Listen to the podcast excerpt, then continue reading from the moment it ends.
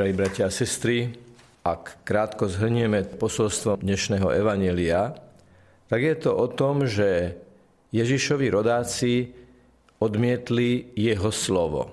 Učil ich v synagóge a môžeme teda predpokladať, že sa najprv čítali posvetné texty starého zákona a potom Ježiš na základe týchto textov ich učila. Oni to odmietli. Aj keď my čítame Božie slovo a keď bohoslužba slova vrcholí čítaním Evanielia, tak je tam, ako sme o tom hovorili pri našom poslednom uvažovaní, niekoľko úkonov, ktoré nás majú pripraviť, disponovať, otvoriť pre prijatie Božieho slova po všetkých dimenziách našej existencie. Preto pri slovách Sláva Tebe, Pane, robíme gesto, palcom ruky si značíme krížik na čelo, na pery a na hruď. S tým, že kňaz ešte predtým značí znak kríža aj na začiatok svätého Evanielia. V samotnej knihe, kde je to Evanielium uvedené a z ktorej sa číta. Ak robíme tieto tri krížiky, tak to má svoj význam a keďže pokračujeme vo výklade gest, symbolov a slov svätej Omše, tak dnes sa budeme zaoberať jednoducho touto témou. Prečo si značíme krížik na čelo, na hruď a na pery? A prečo ešte kňaz predtým urobí kríž pred svetým evanelium, pred jeho textom? Kríž na začiatku evanelia a značený palcom do samotnej knihy evaneliára alebo lekcionára znamená, že to, čo ideme prečítať, je možné pochopiť len pod interpretačným kľúčom kríža. Len cez kríž môžeme pochopiť každé jedno evanelium. Svetý Pavol povedal, beda by mi bolo, keby som ohlasoval Krista a nie Krista ukrižovaného. Všetko to, čo čítame v Evangeliu, aj to dnešné Evangelium, nadobúda svoju plnosť vtedy, keď si uvedomíme, že tieto slova, aj dnešný príbeh sa odohráva s Ježišom, ktorý bude ukrižovaný, z kríža sa bude modliť za svojich nepriateľov a mučiteľov a vstane z mŕtvych. Láska kríža je východiskový filter alebo prizma, cez ktorú máme počúvať Božie slovo prvom liste Korintianom dokonca svätý Pavol spája slova slovo a kríž. Lebo slovo kríža je bláznostvom pre tých, čo idú do záhuby, ale pre tých, čo sú na ceste spásy, teda pre nás, je Božou mocou. Prečo si dávame krížik potom na čelo, pery a hruď? Taký prvý text, ktorý nám všetky tieto tri drobné gesta vysvetľuje, bol napísaný už 600 rokov pred Kristom v 5. Možišovej knihe, ktorú voláme Deuteronomium.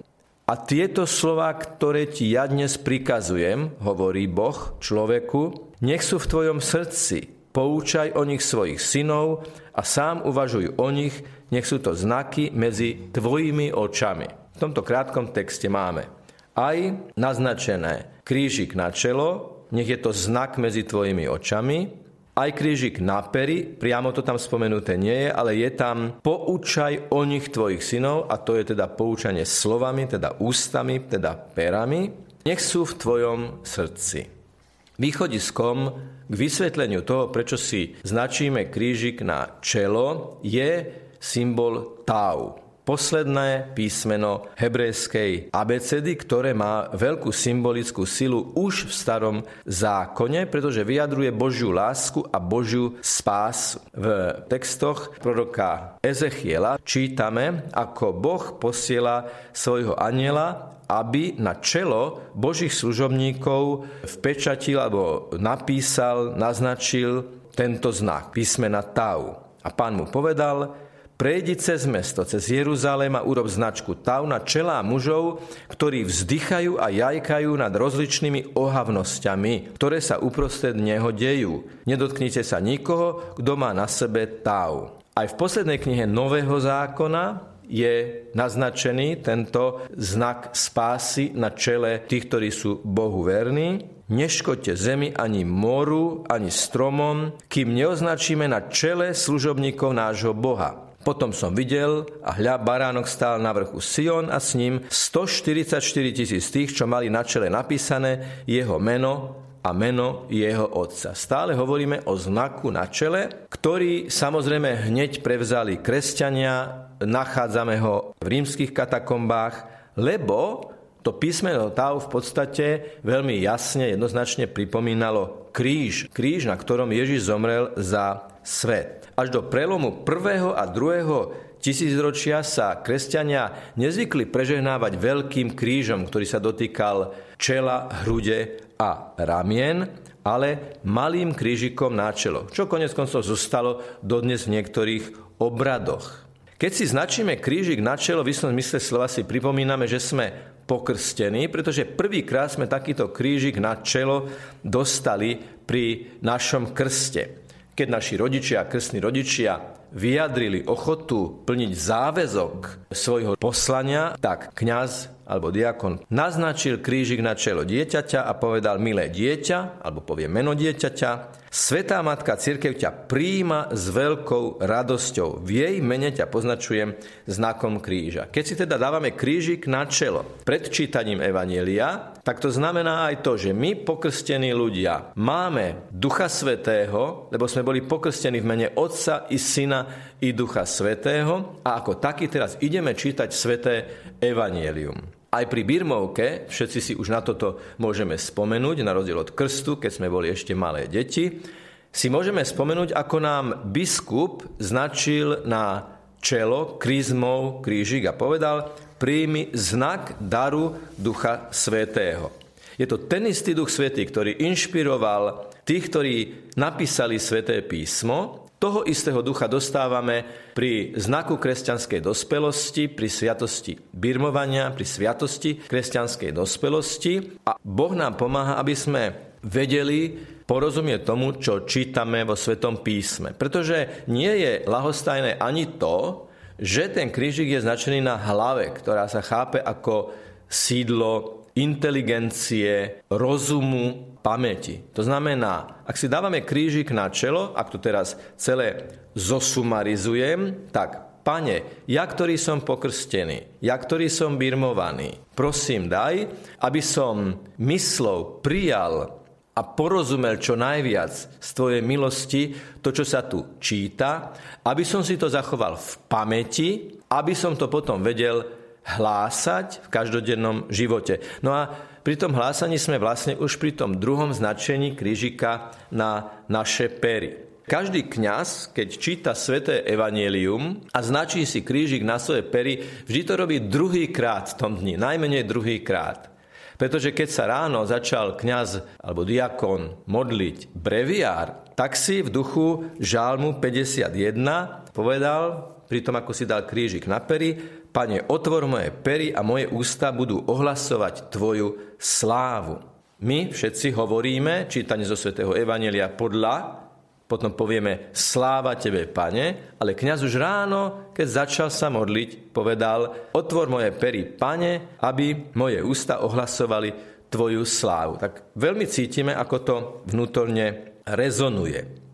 V povolaní proroka Izaiáša čítame, ako hovorí pred Bohom. Vtedy som povedal, bedami som stratený, hovorí prorok Izaiáš, lebo som mužom nečistých perí, bývam uprostred ľudu nečistých perí, no potom priletel ku mne jeden zo serafov, v ruke mal žeravý uhlík, dotkol sa mi úst a riekol, aj hľa, tento sa dotkol tvojich perí a zmizla tvoja vina a tvoj hriech je odpustený.